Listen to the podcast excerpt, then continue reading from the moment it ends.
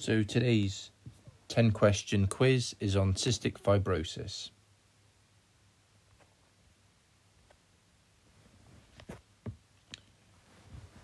Question number one What pattern of inheritance is followed with cystic fibrosis? Question number one Which pattern of inheritance is followed in cystic fibrosis? Question number two In most cases of cystic fibrosis, what is the most common mutation? What is the most common mutation in cystic fibrosis? Question number three.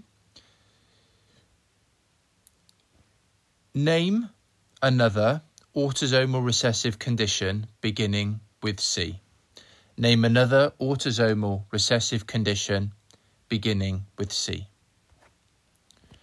Question number four. The clue is 90% of patients with this condition have cystic fibrosis. The first word begins with an M and the second word begins with an I. Question number five What chemical do the pads contain in a sweat test for cystic fibrosis to look at the chloride levels? What chemical do the pads contain? Question number six Two heterozygous carriers for cystic fibrosis have a child. What is the probability of this child having cystic fibrosis? Question number seven. They have another child.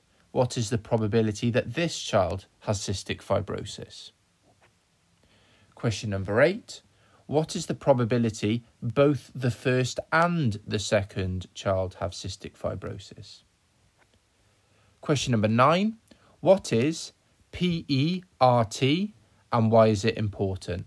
Question number nine What is PERT and why is it important? And then finally, question number 10 What is the most common comorbidity in cystic fibrosis? Just flick back to question one and stay tuned for the answers.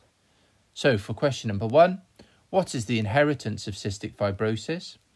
Autosomal recessive, so therefore they must have both copies of the mutated CFTR gene. So they must have both copies of the CFTR gene. Question number two Which mutation is the most common one in cystic fibrosis? Is the delta F508.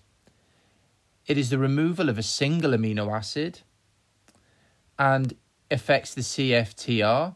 Don't worry too much about what it stands for, which is responsible for the movement of chloride in and out of the cell.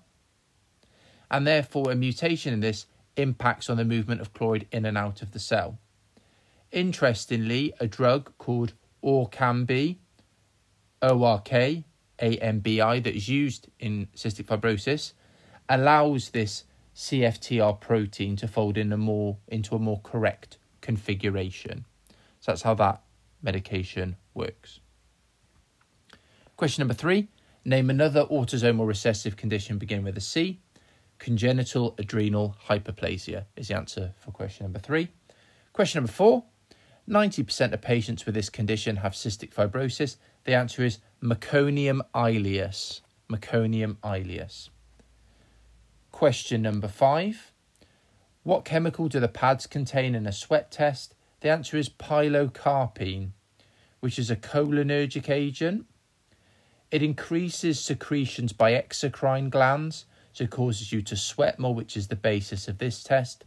And you may have seen it in other areas of medicine, specifically ophthalmology, where it can cause miosis by contraction of the iris sphincter muscles and your ciliary muscles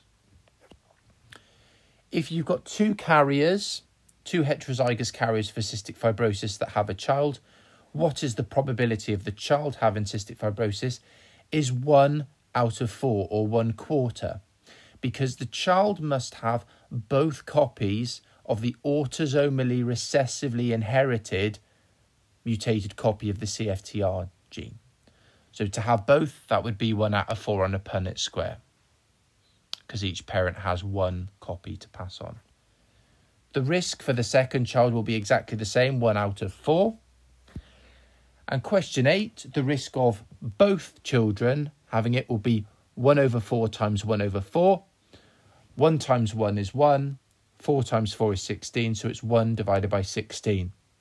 A question you may be asked in exams is the mother is a known carrier, okay? The mother is a known carrier, and the father is is not known what status he is. So the risk of being a carrier in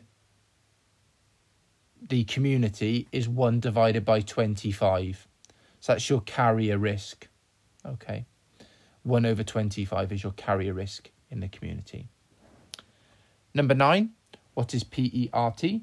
So PERT is pancreatic enzyme replacement therapy, normally in the form of Creon, which is important because due to the um, pancreatic insufficiency, have problems metabolizing fat and fat soluble vitamins, so at risk of malabsorption. So, pancreatic enzyme replacement therapy can be given to um, infants with cystic fibrosis who are being breastfed, so it can be given very early on. Helps improve um, stool consistency, helps improve nutrition and growth. So, there's many benefits to it. So, pancreatic enzyme replacement therapy is very important in these patients. Question number 10 what is the most common comorbidity in cystic fibrosis? It's cystic fibrosis related diabetes, which will affect 20% of adolescents with cystic fibrosis. This then rises to 40 to 50% of those over the age of 30 with cystic fibrosis. So that tends to be screened with an oral glucose tolerance test from the age of 10 years. I hope today's quiz has been very useful. Again, if you enjoy these quizzes, please like and subscribe. Thank you very much.